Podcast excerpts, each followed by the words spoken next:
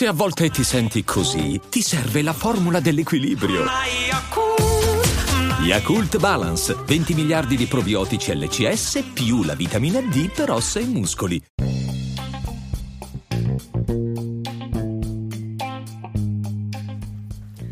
Ciao a tutte care amiche, benvenute a una nuova puntata di Vengo Anch'io, il podcast dedicato alle donne, all'orgasmo e al sesso. Ricordatevi che il contenuto di questo podcast è dedicato ad un pubblico adulto.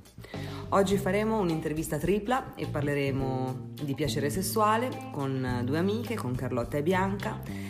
E siamo tre donne, tutte e tre diverse tra di noi, di età diverse, e risponderemo alle stesse domande e vedremo nelle varie fasi delle nostre vite, per le esperienze che abbiamo avuto, come la pensiamo sul sesso. Allora, ciao Carlotta. Ciao. Ciao Bianca. Ciao. Eccoci qua. Allora, iniziamo con la prima domanda. Allora, quanti uomini avete avuto fino ad ora, più o meno? Allora, numerarli è difficile, poi col tempo si perde il conto. Veramente non saprei numerarli. Diciamo che ho avuto dei periodi della vita un po' più intensi. Brava.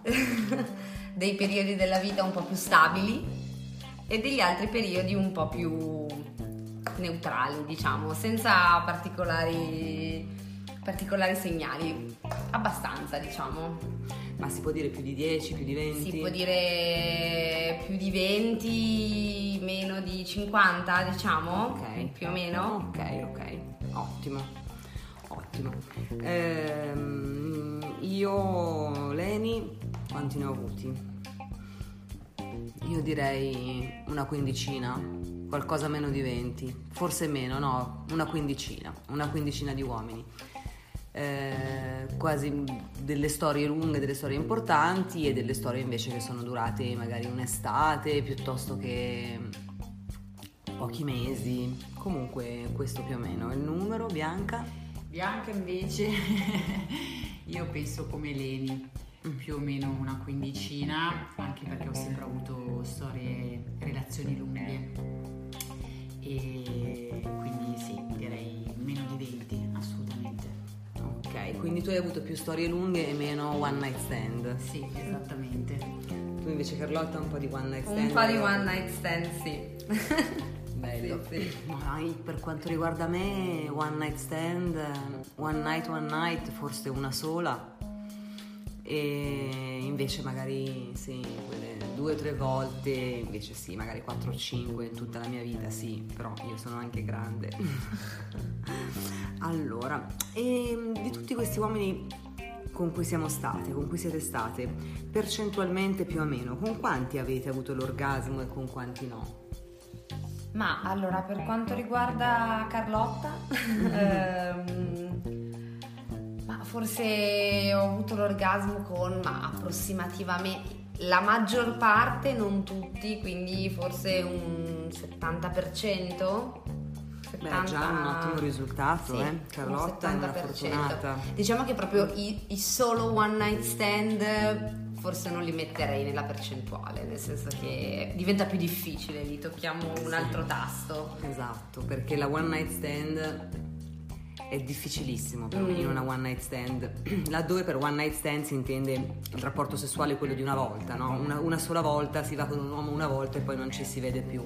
Lì non sentiamoci diverse, non sentiamoci emarginate, ma è praticamente impossibile avere l'orgasmo con un uomo che praticamente non conosci o che non sa nulla di te, quindi è più una cosa. Il rapporto sessuale si consuma, sicuramente divertente, sicuramente poi noi ne usciamo tra virgolette soddisfatte, ma per avere avuto un rapporto, ma di certo non è stato un rapporto soddisfacente dal punto di vista del piacere. Quindi sono sicura che in tante ascoltatrici saranno d'accordo con noi, non sentitevi diverse, non sentitevi strane, perché è assolutamente normale. Bianca, tu? Bianca anche, nel senso che sì, penso un 70-80% di aver avuto orgasmi, ma ribadisco, io ho avuto più relazioni lunghe che notti folli di passione, ecco. E queste notti, diciamo, di toccata e fuga che mi sono capitate, che sono veramente rare, si contano anche meno delle dita di una mano, no, lì l'orgasmo non l'ho avuto assolutamente. È veramente difficile, cioè impossibile. Divertita, sì, ma su questo siamo tutte d'accordo. sì, qua siamo tutte d'accordo, noi tre e anche tutto il resto delle donne del mondo, a parte forse qualche eletta, qualche super fortunata, che sicuramente c'è, c'è, perché evidentemente poi ogni donna ha il suo modo di vivere il sesso, ha il suo modo di abbandonarsi anche a uno sconosciuto, piuttosto che a una notte di passione, una sola, o magari alcune donne addirittura proprio per il fatto che è una sola notte di passione con uno sconosciuto che non rivedranno mai, allora magari a quel punto si sentono più libere, più rilassate, hanno la mente più libera, e quindi a quel punto magari l'orgasmo arriva proprio per quello, no? Perché poi non devono rendere conto, non lo devono rivedere mai più, quindi sì, questo può succedere, però normalmente la one night stand dal punto di vista dell'orgasmo no, voto 3. Esatto, rimandato a settembre, visto che siamo in periodo di esatto, esiti, giustissimo. Poi per esempio avete mai avuto una storia d'amore, quindi una relazione diciamo fissa con un uomo con cui non avete avuto mai l'orgasmo, quindi una relazione con un uomo con cui tutto andava bene, eravate una bella coppia, facevate un sacco di cose insieme, cioè si stava bene, c'era un bel rapporto, però poi a letto l'orgasmo mai? Sì, a me è capitato, ne parlavamo poco fa, mi è capitato, forse in quel momento non ne ero completamente consapevole, nel senso che era una relazione che mi piaceva, cioè che in quel momento mi piaceva, mi appagava, mi soddisfaceva, quindi forse non mi sono neanche mai soffermata a prestare particolare attenzione a questa cosa. Col tempo poi, quindi vivendo altre esperienze, vivendo situazioni diverse, incontrando uomini diversi, lì forse mi sono resa conto del fatto che forse quella relazione era magari appagante sotto altri punti di vista, ma sotto il punto di vista sessuale non così tanto come io pensavo. Quindi sì, col senno del poi mi è capitato di avere lunghe relazioni e di non aver mai provato un orgasmo vero orgasmo. E sono state più di una queste relazioni? No, è successo una sola volta. Quanto sei stata con questo ragazzo? Siamo state insieme 2 anni e mezzo. Parecchio tempo. Quindi sì. E se devo anche ripensare ai primi approcci, cioè proprio alle prime volte in cui è successo, era più forse l'emozione del fatto che lui mi piacesse e quindi che stesse succedendo, e meno l'attenzione sul rapporto in sé. Quindi insomma poi col tempo, veramente il tempo poi ti porta a pensare anche a dinamiche che non avevi mai valutato in quel momento. È vero. E quindi tu, mentre vivevi questa relazione con questo uomo che ti piaceva tanto, non avevi l'orgasmo durante i rapporti, però tutto il resto ti appagava, era una bella storia, e quindi comunque stavi lì, sei stata 2 anni e mezzo con lui. Sono stata 2 anni e mezzo con lui, beh, anche lì, se poi devo pensare andando avanti, a volte quando poi i rapporti finivano ti lasciavano una sorta di non amaro in bocca, però come se qualcosa non fosse andato nel modo giusto. Questa relazione poi è finita con io sono partita, quindi mi sono trasferita in Inghilterra, sono rimasta lì per 4 mesi. In questi 4 mesi l'ho tradito con un'altra persona. Lì mi sono accorta che la relazione era finita, quindi quando poi io sono tornata ci siamo lasciati, però è stato alla fine quello che è servito da sblocco. Beh, meno male che è successo. God save the Queen. E con questo ragazzo che hai trovato in Inghilterra invece il sesso era migliore che con il tuo fidanzato? Sì. God save the Queen. Sensibilmente, era italiano, eh? Ah, italiano. Bene, però bene. Era sensibilmente migliore. Era più attento e forse sì, eravamo più giusto per te di quello con cui avevi passato 2 anni. Sessualmente compatibili, io poi credo molto in questa cosa, nella compatibilità sia caratteriale che fisica tra le persone, quindi sicuramente. Giusto. Bianca? Io invece, grazie a Dio, no. Nel senso che tutte le mie relazioni lunghe. I'm Sandra, and I'm just the professional your small business was looking for. But you didn't hire me because you didn't use LinkedIn Jobs. LinkedIn has professionals you can't find anywhere else, including those who aren't actively looking for a new job, but might be open to the perfect role, like me. In a given month, over 70% of LinkedIn users don't visit other leading job sites. So if you're not looking on LinkedIn, you'll miss out on great candidates like Sandra. Start hiring professionals like a professional. Post your free job on linkedin.com/people today. Ho avuto, sono state anche appaganti dal punto di vista sessuale, anche perché sì, per me in un rapporto, per come sono fatta io, è una cosa fondamentale, cioè è un 60% ci deve essere anche una chimica, un'empatia sessuale importante. Se no non riesco neanche ad avere una relazione, quindi devo dire che in quello sono stata fortunata, quindi le mie relazioni sono state appaganti, anche perché sono state tutte relazioni importanti e lunghe, si parla di 5 anni, 9 anni e mezzo, quindi tanto tempo, quindi non sarei mai potuta stare 5 anni o 9 anni e mezzo con una persona con la quale sì, magari avevo feeling mentale e non sessuale, sarebbe stato veramente complicato, e quindi no, devo dire che io sono sempre stata appagata. Io invece, a me è capitato con più di una relazione, sì, devo dire che sì, mi è capitato di avere 2 relazioni abbastanza lunghe, anche sì, una anche superiore ai 3 anni, in cui non ho mai avuto l'orgasmo con la penetrazione, mai. E riguardando indietro, poi è per quello che ho deciso poi di prendere una laurea in psicologia e cercare di capire come funzioniamo, perché dovevo capire. E in realtà sì, si sta con queste persone con cui si ha poi un bellissimo rapporto, con cui c'è un'intesa particolare, perché poi anche a letto non è che non ci sia intesa, c'è intesa ma non c'è l'orgasmo.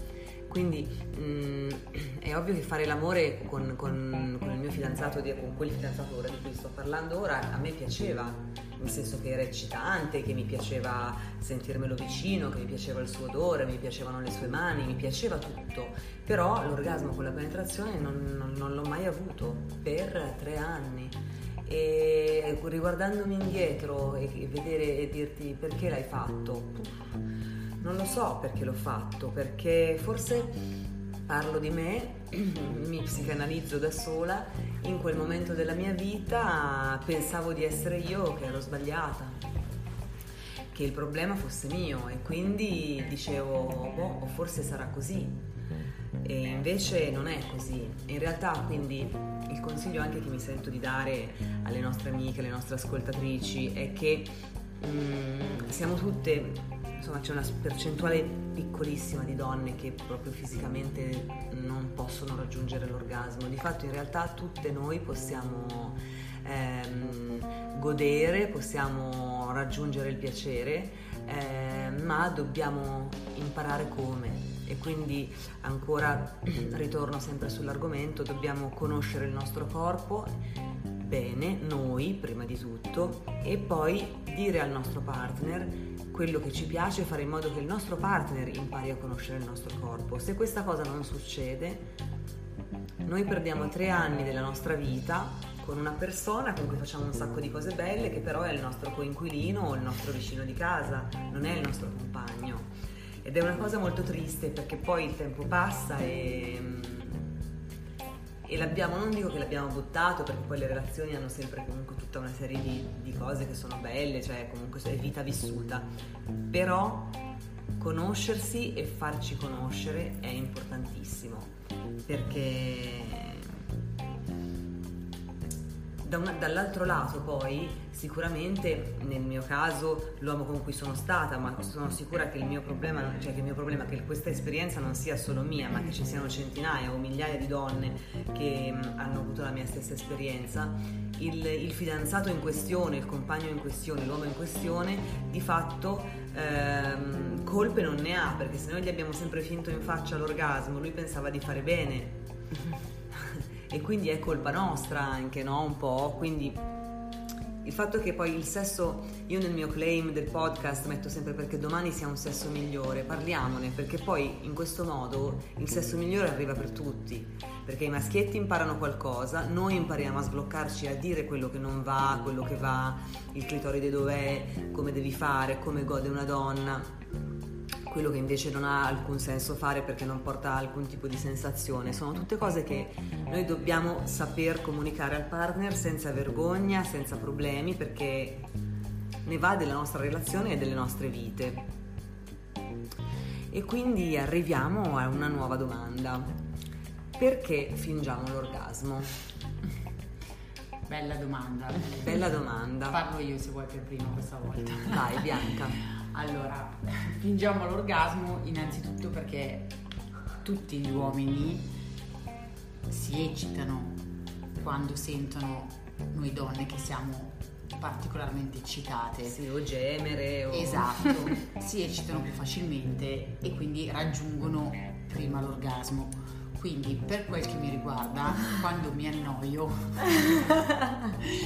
fingo in modo tale che l'uomo arrivi prima e finisca il tutto. Lo so, non è una cosa bella da fare, è una grande verità. Esatto, però mi è successo di farlo in quelle circostanze. Sì. Assolutamente. Quindi quando il rapporto non era assolutamente soddisfacente e quindi basicamente non avevi più voglia, fingevi l'orgasmo, così si concludeva il tutto e tanti saluti. Esatto. Sì, forse anche io torno quindi a questo punto a parlare della relazione precedente nella quale ho capito di non aver mai avuto un orgasmo, forse anche per dispiacere o non dispiacere, cioè nella parziale consapevolezza del fatto che quella cosa lì non mi piace, mi dispiace farti capire che non mi piace. Ok, questa è una cosa e quindi molto femminile, tantissime sì, donne lo fanno. E quindi questa cosa alla fine, ma se faccio 2 versetti in più tu sei felice, va bene. Per compiacere, quindi insomma, sì, per compiacere, per poi insomma anche un'altra grande cosa è che noi donne anche fisicamente ci sono dei momenti in cui non abbiamo voglia, cioè proprio anche fisiologicamente, periodi particolarmente stressanti, periodi non so, coi cicli mestruali prima, dopo, sì, durante, quindi insomma proprio fisiologicamente ci sono dei momenti in cui non abbiamo voglia. Sì, o che siamo momenti del ciclo in cui siamo più predisposti ad avere l'orgasmo e ad avere un rapporto sessuale. Esatto. E i momenti del ciclo in cui non, quindi anche meno, in quei molto meno lì è capitato. Sì. Anche in relazioni più appaganti, anche in relazioni appaganti che però in quel momento lì non era cosa e quindi va bene.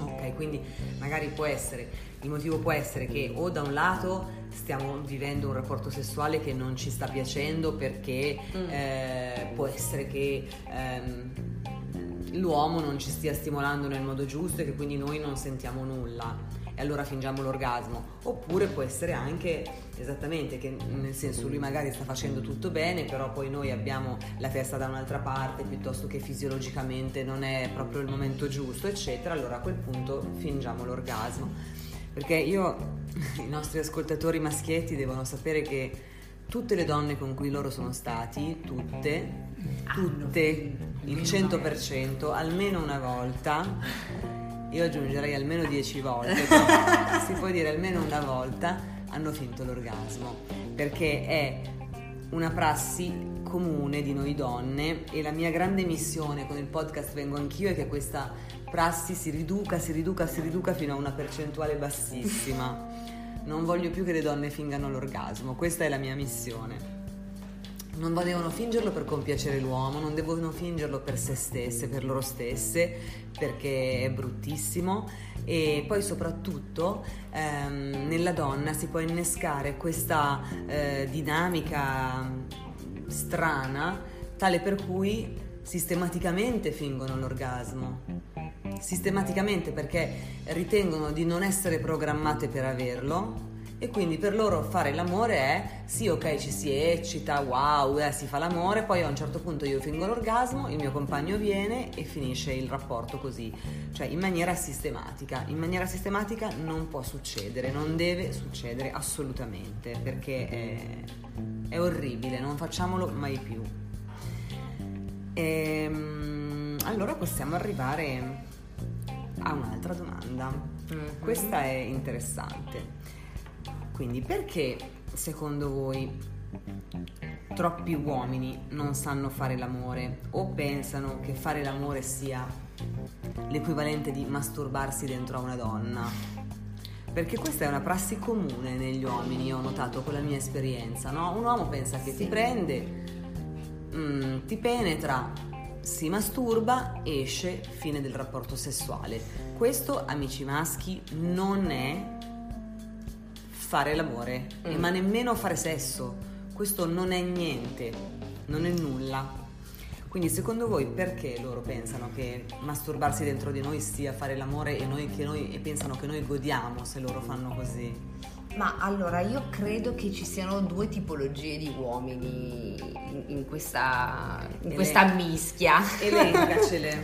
Quindi gli uomini egoisti, proprio intrinsecamente egoisti, e ce ne sono parecchi, tali per cui fatto io, fatto tutti, nei modi, nei tempi e nelle dinamiche che più ritengo opportune. Quindi anche lì poi diventa tutto relativo, quello che poi fai tu o quello di cui tu hai bisogno. Quindi cioè, è proprio un atto nudo, crudo, fine a se stesso. Quindi un po' è, secondo me, quanto interesse c'è nella persona e nel rapporto che stanno vivendo, uno, due, quanto loro sono geneticamente egoisti. Poi insomma ci sono uomini che sono anche dal punto di vista sessuale molto egoista, a prescindere dalla partner che si trovano. Esatto, perché può essere anche con una donna che amano, a prescindere dalla partner che si trovano. Un'altra categoria di uomini invece, secondo me, sono quelli che, in virtù anche di quello che tu dicevi prima, Leni, magari hanno sempre trovato donne che non vi hanno mai spiegato cosa ci fosse che non andava in quello che stavano facendo. Quindi loro sono fortemente convinti che quello che stanno facendo è giusto, rispecchia tutte le regole, che però così non è. Quindi anche uomini magari di una certa età, inteso con un sufficiente numero di anni di esperienza per capire che cosa stanno facendo e come lo stanno facendo. Quindi se hanno sempre avuto relazioni con donne che non gli hanno mai spiegato se avevano qualcosa che facevano nel modo non corretto, cosa stessero facendo di non corretto, loro sono convinti, vanno avanti pensando che sia giusto, di stare facendo bene. Quindi insomma dipende da dove pendiamo, secondo me.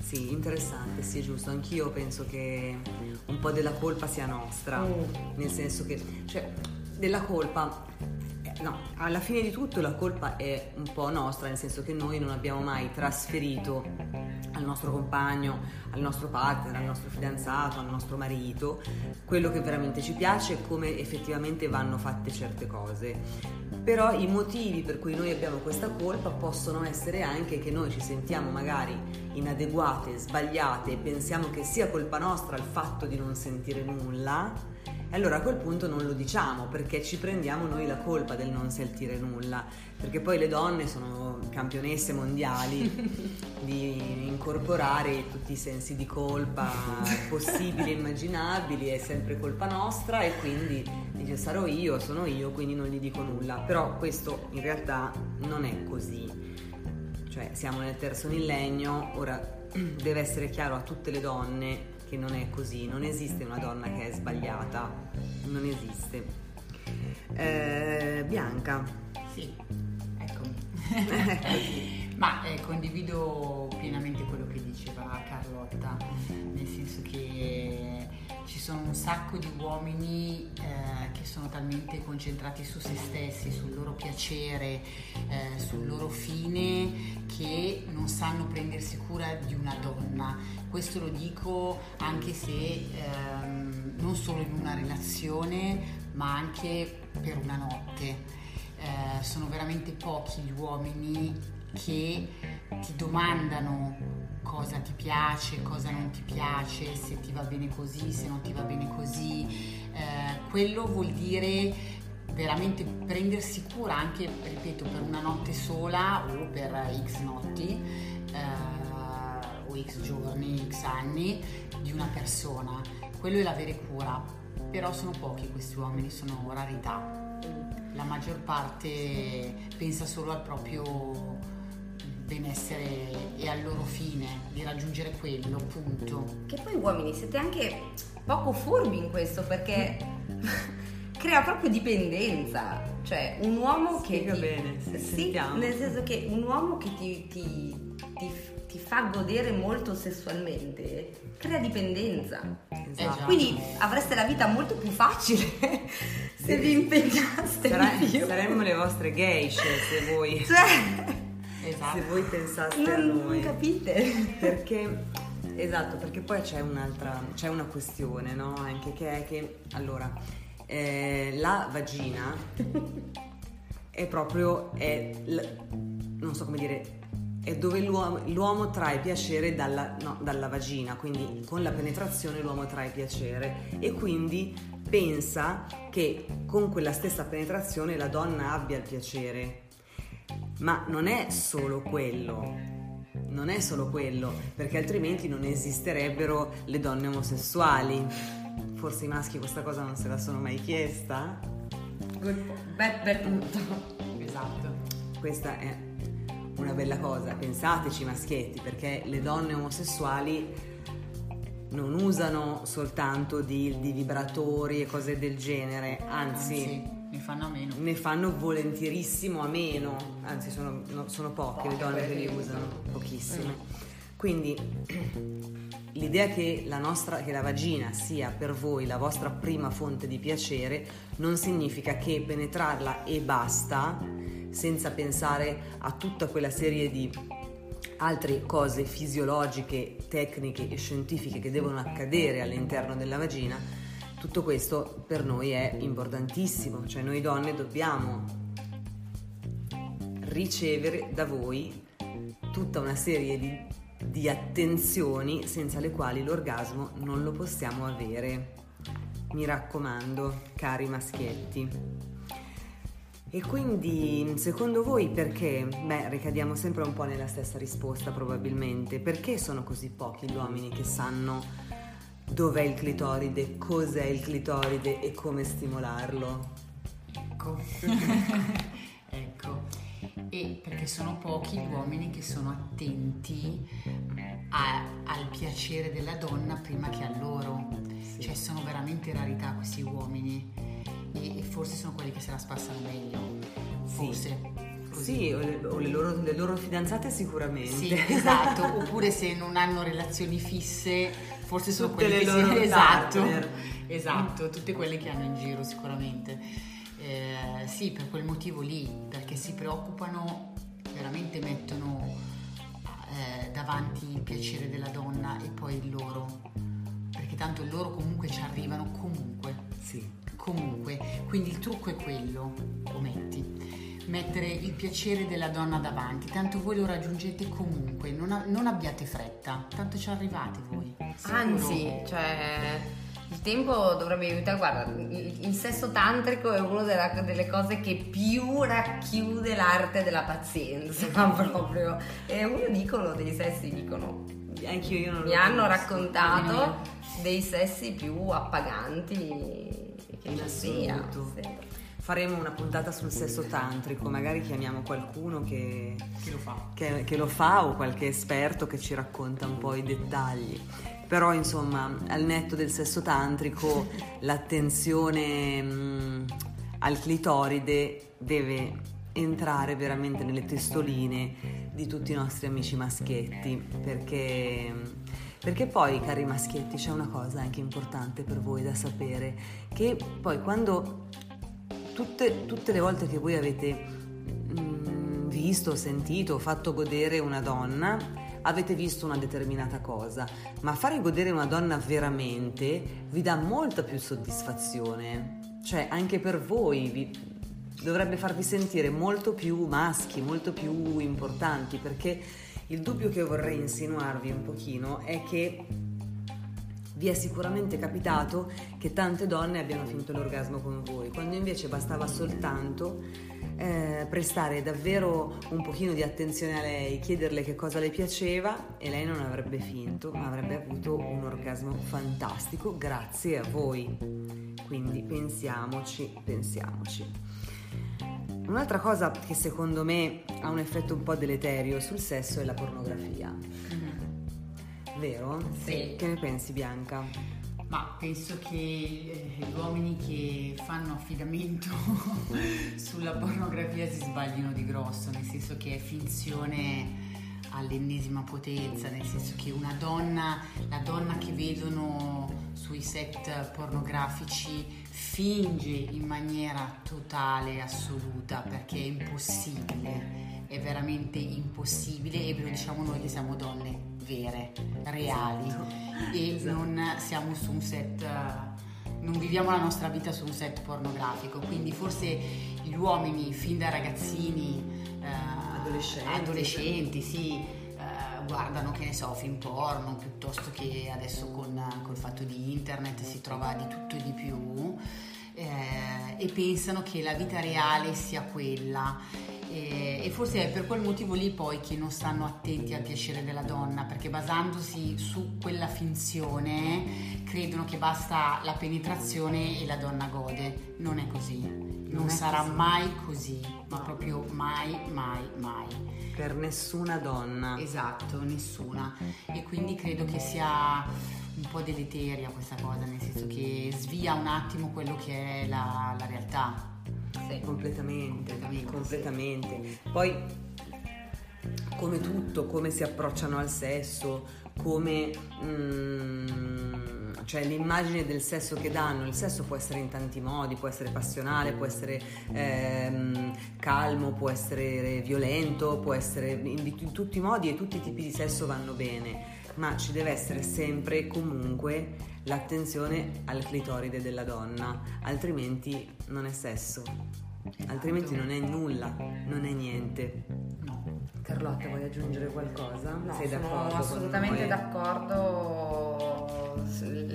La pornografia dà troppo un'immagine cruda, cioè pochi preliminari, se ci sono sono molto forzati, sono proprio come se fossero clusterizzati, prima si fa questo, poi si fa questo, allora arrivi a quest'altro, invece no. Sì, e poi ci sono... No, poi ogni donna è diversa, ogni rapporto è diverso, ogni dinamica è diversa. No, sono d'accordo. Poi sicuramente l'era di internet ha peggiorato drammaticamente le cose, perché se prima c'erano solo i giornaletti o le delle VHS. Foto... Adesso c'è la possibilità di attingere a qualsiasi tipo di fonte, e per gli uomini che è sviante, che distoglie davvero, la pornografia distoglie completamente dalla realtà del sesso. Questo non significa che la pornografia in alcuni casi aiuti il sesso, nel senso che ci sono magari delle coppie, degli uomini, delle donne che si eccitano guardando un film porno e poi il loro rapporto sessuale risulta più soddisfacente per aver visto delle immagini che li hanno eccitati, però questa è una cosa di cui parleremo in un podcast tra un paio di settimane. Ma un'altra cosa invece è pensare che il sesso sia quello che si vede nei film pornografici, perché non è assolutamente così. No. Non ha nulla a che vedere, ma in nessun modo, ma anche dal punto di vista fisico, cioè tutti questi uomini così muscolosi, così superdotati, tutte queste donne con questi seni enormi, con queste, in verità, cioè sono anche abbastanza come si può dire, lesivi dell'autostima, ma sia dell'uomo che della donna, perché gli uomini normali non hanno le dimensioni del pene che hanno i pornoattori. No. Io mi permetto di aggiungere grazie a Dio, perché sì, ci sono delle cose un po' esagerate, no? Nei film porno, e la stessa cosa vale per le donne, nel senso non sono la tipica donna le attrici pornografiche sono delle donne bellissime, ma noi siamo invece donne normali, così come quegli uomini sono degli uomini superdotati, ma i nostri uomini, i nostri mariti, i nostri fidanzati sono degli uomini normali. Quindi nella pornografia c'è una esasperazione di tutto, sia dal punto di vista proprio del fisico degli attori, sia dal punto di vista dell'atto sessuale, sia dal punto di vista del sesso orale, sia quello maschile sia quello femminile. Cioè ci sono tutta una serie di cose che sono eccitanti da guardare, ma facendo l'amore così l'orgasmo non si può avere. Diciamo che poi crea anche forse dei preconcetti sbagliati, nel senso che basta avere un pene molto grosso per essere bravi a letto. Falsità. No. No, falsità assoluta. Nel senso che puoi avere un pene piccolo ma essere un amatore pazzesco, e avere un pene molto grosso ma non saperlo usare, o comunque non sapere come approcciarti al rapporto nel momento in cui lo affronti. Quindi cioè, crea proprio dei falsi miti. Cioè, quindi no, esatto, no. Eccoci qua, allora adesso arriviamo all'ultima domanda, anzi che non è proprio una domanda, ma è: descriviamo il rapporto sessuale perfetto. Bianca, il rapporto sessuale perfetto per te? Per me, ok. Allora, innanzitutto per me ci devono essere dei preliminari. Questo forse l'avevo già detto in una puntata precedente, che per me il preliminare è importante. Ci deve essere chimica, ci deve essere sintonia, che come dicevo l'altra volta è un mix tra una questione di pelle, di odore, di X fattori. Quindi ci deve essere il preliminare, questo per me è fondamentale, che poi duri 5 minuti o duri 20 minuti, quello è irrilevante, però ci devono essere i baci, tanti baci, sono tantissimi baci, sono sempre baci, esatto. Ecco, questo diciamo, e poi il resto. Carlotta. Sì, sono d'accordo. Allora, io sono di mio una persona molto passionale, quindi per me è una cosa essenziale. La passione si genera anche, secondo me, dalla chimica, quindi sai, quella è proprio una questione di pelle. Quindi sì, deve essere passionale, deve essere coinvolgente, deve essere dolce, deve essere da brivido, non so, quelle piccole cose che ti creano quei brividi che dicono ok, andrà tutto bene. A questo punto andrà tutto bene. Sì, no, è vero, anch'io sono d'accordo, quindi baci, tantissimi baci, preliminari io ritengo invece che no, 5 minuti soltanto a me non basterebbero. No.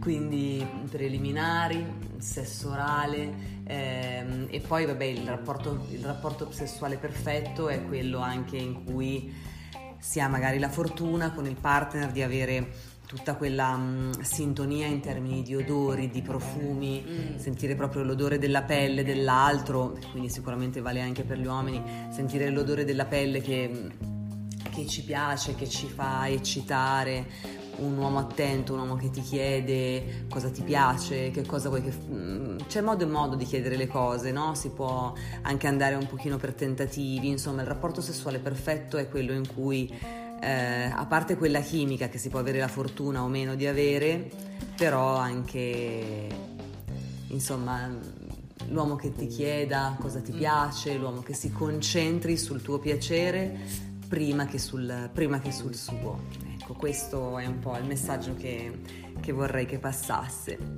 Allora, niente, abbiamo finito. Per questa sera abbiamo finito.